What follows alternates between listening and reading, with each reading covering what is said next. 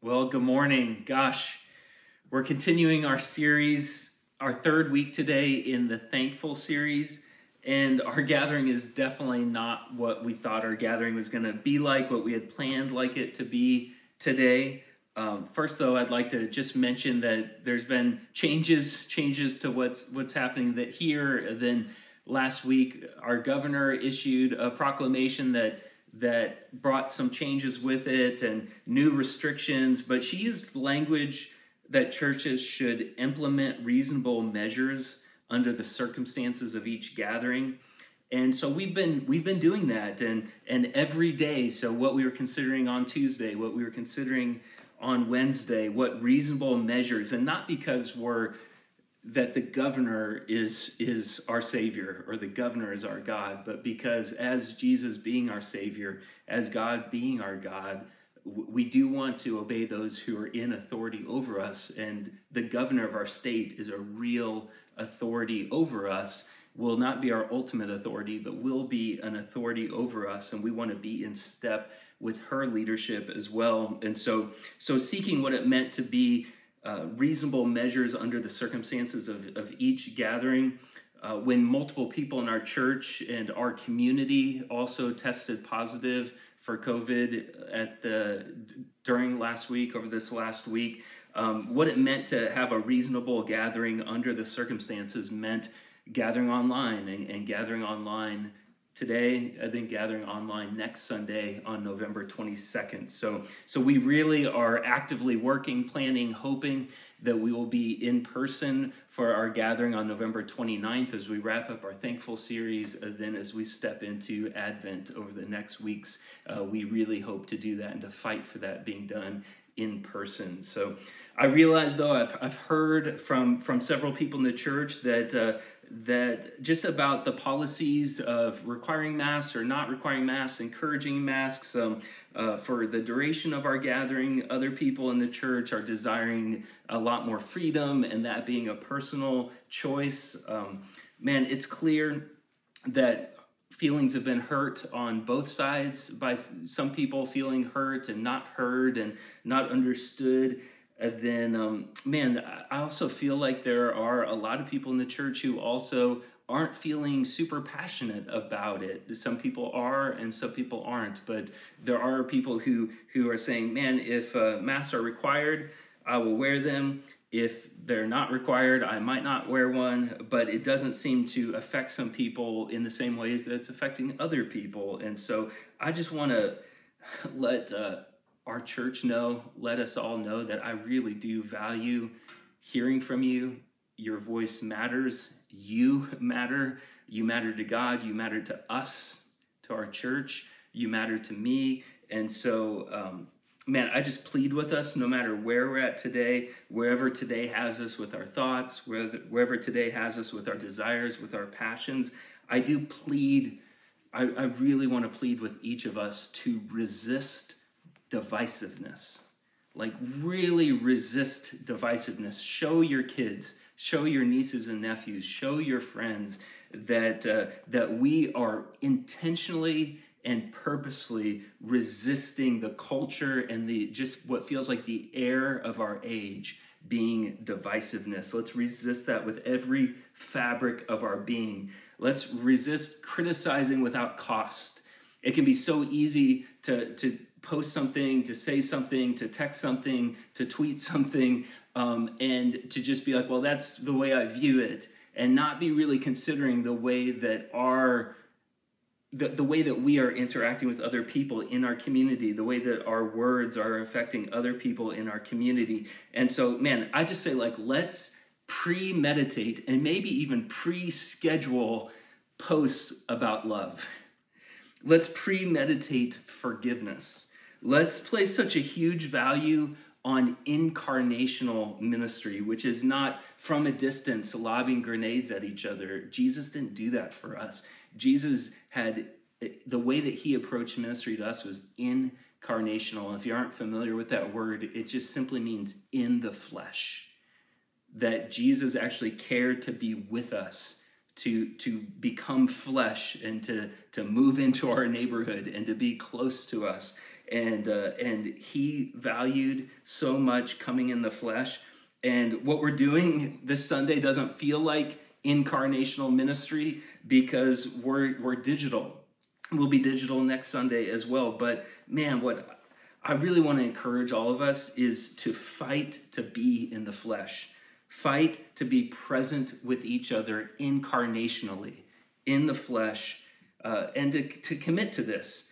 And I just want to ask, like, would you follow me as I prayerfully, as as we hope that that God would give us direction to lead us through the minefields of this season, through this together, to go through this together and not just thriving, but hopefully, not just surviving, but hopefully truly thriving.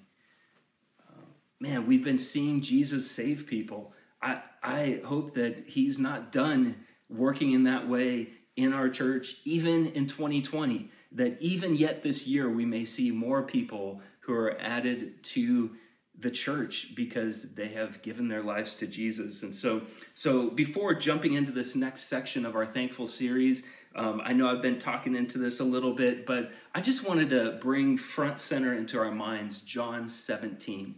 John 17 is known as the high priestly prayer of Jesus. In some ways, it's like the last words of a dying man um, who is victoriously volunteering to give his life so that we can have life and freedom and thrive here.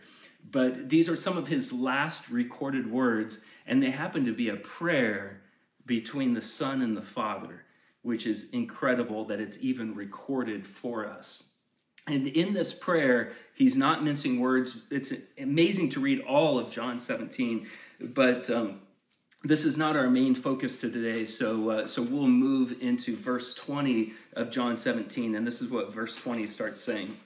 Jesus says to the Father, "I do not ask for these only." So he's been praying for his disciples, praying for those that he's been pouring into through crazy circumstances over the last three years. He's been praying for them, but now he says, "I don't ask." For these only. I'm not only praying for these people, but I'm also praying for those who will believe in me through their word. And we can say, by extension, he's praying for us because we are ones who have heard the word and have believed. And this is his prayer. And I mean, this is, he could have prayed about a million things. And this is how he is having the climax of John 17 coming to his prayer. Verse 21 that they may all be one, just as you, Father, are in me and I in you, that they also may be in us, so that the world may believe that you have sent me. Our relationship to each other, our relationship to God together, is going to show people that truly the Father sent the Son. Look at verse 22. The glory that you have given me, I have given to them, plural that they may be one even as we are one. I in them and you in me, that they may become perfectly one, so that the world may know that you sent me and love them even as you have loved me. Jesus prays for our unity in his final hours. He desires each of us to be so united. Get this. This is this is like I, I haven't read it this way before. But Jesus desires each of us to be so united that we resemble the type of unity experienced inside the Trinity. If you think the bar has just been raised in what we should be experiencing in 2020, you are right. You are very right. The bar has been raised. Imagine that. Eternally, the three persons of the Trinity have enjoyed a passionately peaceful relationship a relationship that is so beautiful that Jesus' heart is that he desires that a huge way that we would experience what he experiences inside the Trinity. Are you catching this? Jesus' heart is what he experiences inside of the Trinity, the Father, the Son, the Holy Spirit. He's like, I hope that the way that they love each other, those who are followers of mine, the way that they love each other, that they would experience what we're experiencing, that they may be one even as we are one. And man, I would just say walking with Jesus for 23 years now, which is when I say that out loud, I don't think I'm that old, but um, walking with Jesus for 23 years now, being a pastor for 10 years now, I honestly, without hesitation, can say that in my lifetime, this year, 2020, has been the most polarizing year that I've ever experienced. A year where the default is disunity, the default seems to be divisiveness, and it feels like it has happened uh, so much that it just feels like the way that it is. I've never, never, ever in 23 years of walking with Jesus and 10 years of pastoral ministry, I've never prayed so much for unity in a church, unity in our church. I've never had so many conversations where the center of the conversation is connected to disunity inside the body, conversations about unity.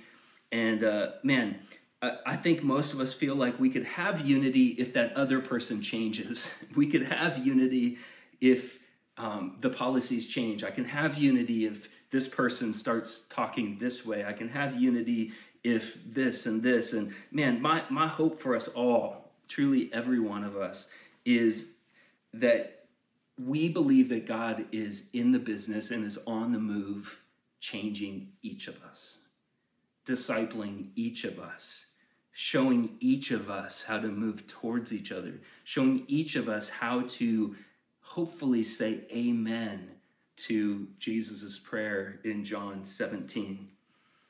Through forgiveness, through asking forgiveness, through fighting for each other, through dying to ourselves for the good of the body, through actual biblical conflict, conflict resolution, which we'll talk about more in the weeks ahead too. I feel like are, is such a massive opportunity that the Lord I think is going to disciple us, not just our church, but probably so so much of our world and believers in our world who are learning conflict resolution in very new ways and how revolutionary it is how Jesus instructs his people to walk out conflict resolution that brings us closer together and not separate us for a lifetime. So um, man, because Jesus is the center of our community, I'm, I'm hoping that he's going to disciple us, that he is going to use this moment to really change us, and, uh, and that our church is much deeper, our church is much more genuine, and our church is more centered on Jesus than we would have ever been if 2020 was just a peaceful year. And so, uh, let me say this too that I've become increasingly convinced that one way that we see where our hearts are is by seeing where our feet are. And that might have, like, I didn't expect he was going to say that. So let me say it again. Um, one way that I think that we can see where our hearts are is by seeing where our feet are. So if uh, if I tell you that uh, Hannah and Silas and Grace and Patty and I that like man we're we're really united as a family. We are we are really close to each other as a family. And you're like okay let me track your feet. And you actually put like a gps thing on each of our ankles for like a week and then you come back and you're like okay i know you said like your hearts are really united to each other but over the course of the week 95% of all of your time you were in, in different rooms doing your own social media thing doing your your your own thing and you weren't around each other physically I just don't. I think your feet are showing that your hearts are are needing like something's needing to change. Like I would expect your feet would have been closer to each other if your hearts were closer to each other. And I know I don't say that to to try and be polarizing. I say that for all of us, for me too, to say like I want my feet to be lined up with where I want my heart to be. And and man, that could um that that could mean like if somebody posts something if somebody says something if if um, you catch wind of something and it's like man i i don't know if i can be close to that person anymore if your gps thing on your ankle shows you go to their driveway and maybe you're careful with the wind direction. You stay t- even 20 feet away from each other. You roll down your window and you just have a conversation because of what your heart is is I want to be close to this person. I want our love for each other. I want us to be formed together where we're actually experiencing some of the love that the Trinity experiences. And if people are like, "Hey, what were you doing in that guy's driveway?" and you start sharing it, it's like, "Oh, God must be real."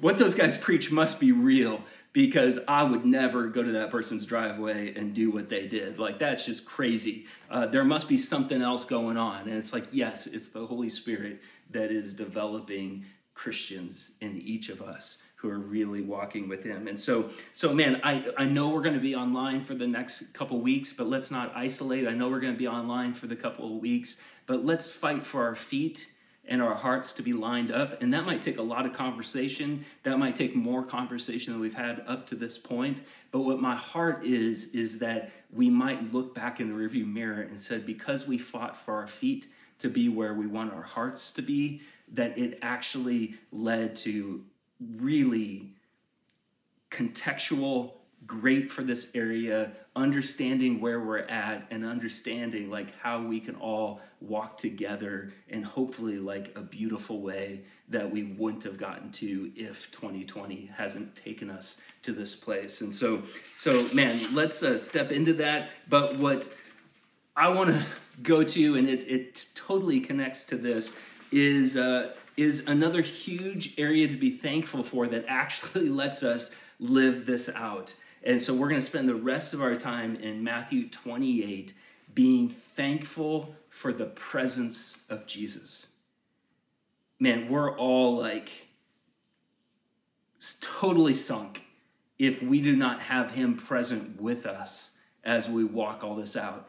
If he is not present with us as we go through all the disappointment, all the cancellations, all the frustrations, all the fatigue of 2020, that his presence, we have to hear from him about what he says about his presence that should give us enough thankfulness to fill our tanks and to give us passion to walk with him. So let's look at verse 18 of Matthew 28. Jesus came and said to them, All authority in heaven and on earth has been given to me.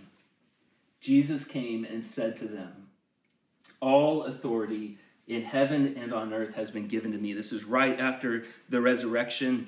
And uh, I've been reading this biography on George Washington. I just realized, like, man, I don't really know very much about George Washington. So uh, this uh, there's a book by Ron Chernow, who he wrote the main biography of Alexander Hamilton, and then after that wrote one on George Washington. And this biography is not messing around. I looked and it's 901 pages about George Washington. Uh, this morning I got to page 358. So I'm not even halfway through the book, but it's been really fascinating. Uh, so much that I didn't know about Washington. And one of the things that was really striking to me was how for for quite some time Washington didn't have a lot of power as he was kind of working through the military ranks. He was actually trying to be a British officer for quite some time, but they didn't consider people on the other side of the pond to be legitimate British officers, even though that's what he was trying to do, and that kind of led him down a path and all this stuff.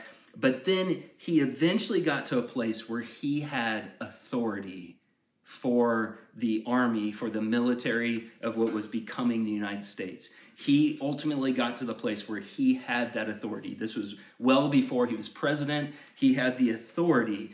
And it, even you, you see this in the Revolutionary War period, even that the fact that Washington had sole authority. There's a battle at, at Monmouth where, or Monmouth, where um, it was just chaos. It was hot that day. Uh, General Lee had had basically lost courage, and and everybody was retreating. They didn't know what to do, and then Washington stepped on the battlefield with full authority and truly turned the tide of that. And many people argue that that could have been one of the key places that that America was was not destroyed. The idea of America wasn't destroyed, was in Washington using his authority to stand strong and for all, everybody looked to him when everybody was freaking out. And with his authority, he made calls that instilled courage in people and gave gave clarity to people on the direction that they should go. And so, as I was thinking about Washington,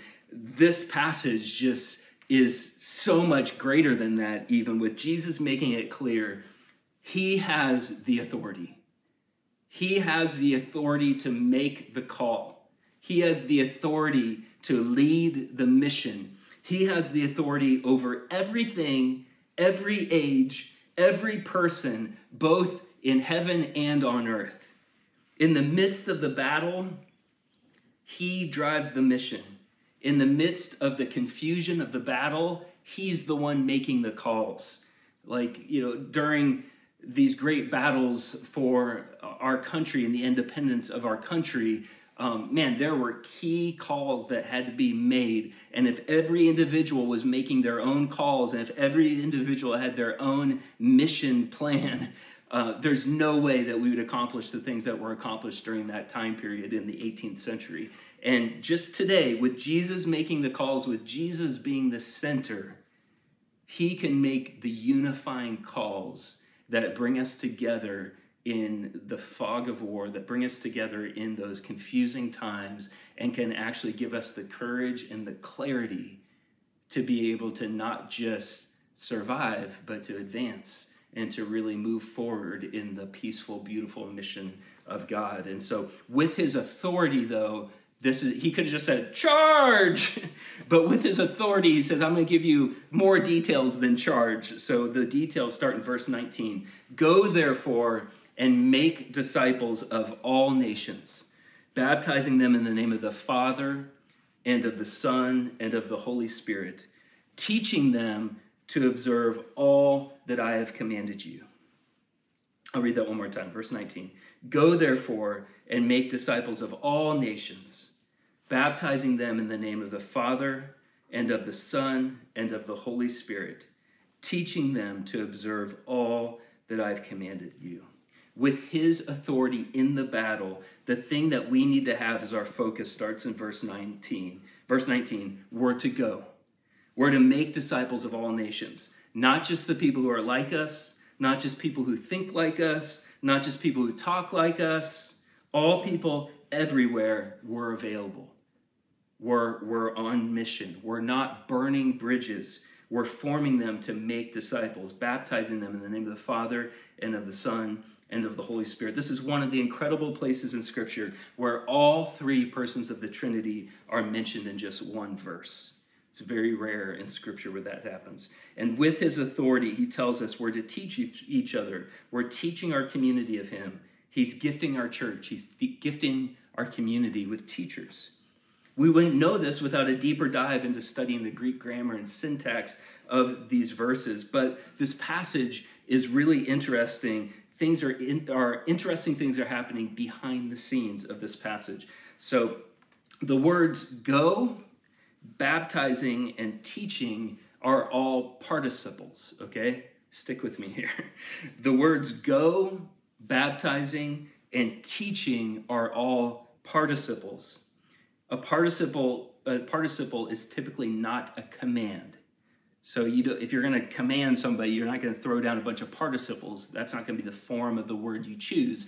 You're going to you're going to choose an imperative, not a participle. So go, baptizing and teaching are all participles. Make disciples is not a participle. Make disciples is the only word in the sentence that's a, that's imperative. That's a command. So that's the only imperative in this passage is make disciples. What's the significance of that? What does this mean? It means as we're going into all the nations, as we're going, disciples are being made. We're, we're growing, and they are growing. And as we're going maybe across the Atlantic Ocean, disciples are being made. As we're going maybe across the divide of masks and views of masks, people who have one view going to someone else who has another view, that as we're going, disciples are being made. All are growing as we're going. And then as we're baptizing people in our church, which we'll hopefully be doing really soon. We've had beautiful baptisms up to, up to now, uh, and we're hoping even in the weeks that we come back in person, uh, throughout the rest of 2020, we're hoping to have even more bapti- baptisms. And as we're baptizing, disciples are being made. As we're teaching them to observe all that I've commanded you, we're making disciples. The command is to make disciples as these things are happening, as we're going. As we're going to people who are not, aren't like us, purposely, intentionally going, disciples are being made. As we're teaching, disciples are being made. As we're baptizing, disciples are being made. We are growing, they are growing. Can you believe like that's his with all authority? This is what I want you to know. Become a disciple, make disciples. I think if on like January 1st, 2020, um, Jesus would have said, Hey, I've got, the, uh, you know, I can look into the future. There's a lot of stuff going on in 2020. Um, if you'd like, I love you.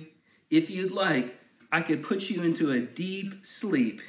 I'll come back and like trim your fingernails occasionally, but I can put you in a deep sleep and you'll wake up in 2021 well rested. Would you like that? Man, I think part of all of us would be like, I would love that. Um, but if we know the authority of Jesus here, and we, if we know that Jesus is using his authority to grow each of us, not just individually, though, but in our commitment, in our love, in our unity in the church, man, 2020 can be such a year of deep growth, not just for each of us personally, but for our church. Um, man, like, I, I, hope that we would say, um, no, like, I, I, with, with all that 2020 is going to bring my way, I, and, and man, with what Jesus is telling me, I need to be through 2020 so that I can become the disciple that he wants me to be for 2021. And uh, man, hopefully 10, 15, 20 years from now, we're discipling people in our area and people might say like, "Wow, what you just shared with me, like that feels really profound. Like when did you learn that?" And you could be like, "Oh, that was in 2020 I first started learning that." And man, we wouldn't want to miss that. Several in our church didn't know Jesus as their eternal savior in 2019, and it was in 2020 that Jesus uh, saved them. So now, though, what he tells us at the end of this verse is truly what should drive a thankfulness deep inside each of our souls to allow us to be thankful right now, thankful tomorrow, thankful even if the rest of our lives feels the same way that the last year has felt. Look at what he says here. And behold, I am with you always to the end of the age. I love he starts this section by saying, and behold. You know, it's like he like clears the table and he's like, okay, whatever you're thinking about, whatever your mind might be thinking about something else, what you're going to do the rest of the day, I'm just going to start by saying, behold, listen, okay? Like, get this, check this out. Behold, I'm about ready to drop something in your lap. Behold, I am with you always, Jesus says, to the end of the age. There isn't one moment, there isn't one anxiety attack, there isn't one hearing of bad news where he can't say, I'm with you.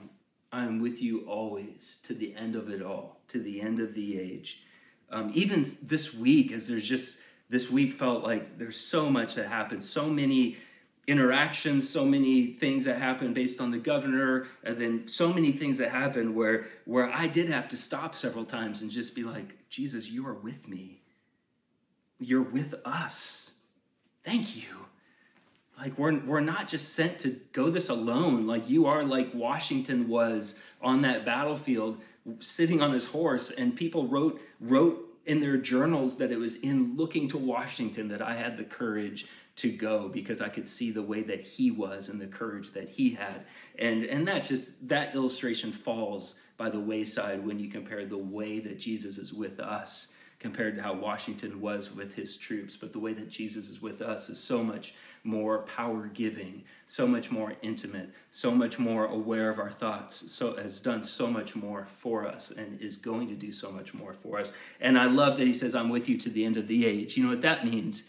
is that is the end of this age that then starts with us being with him in a different way, in a closer way, even closer than now, to be with him, for our, our faith to be sight, and for that age to begin will be a beautiful day when that goes. So, so where, where do we go from here? Well, hopefully we say thank you. Hopefully we're thankful to Jesus. One place that we go from here is I would just ask us, can you say amen to his prayer for unity? That word amen just it means like when you say amen at the end of a prayer, it's not like the the exclamation point or period. It's you saying I believe that to be an accurate prayer. I believe that to be true. I, I support that. So let it be.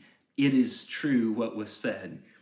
And can you say amen to his John 17 prayer for unity? And, um, and man, for us to, to, to really lean into that and for, for us to ask the Lord, like, show me what that looks like. Teach me what that looks like. Another thing where we could go from here is uh, can you say yes to his authoritative command to us to be discipled? I, man, I, I, I want I don't want this season to crush me. I want this season to disciple me and for me to grow in Christ likeness, grow in the way that He is using us in our community, grow in our love for each other. I don't want to go through this unchanged or changed away from the church or away from discipleship or away from Christ likeness. And I'm not going to just try harder because that's a hamster wheel that leads to failure what, what I want to do is say, Jesus, like, this is what you want for us is with your authority for us to be discipled, even in a time like this, because you're with us to the very end of the age.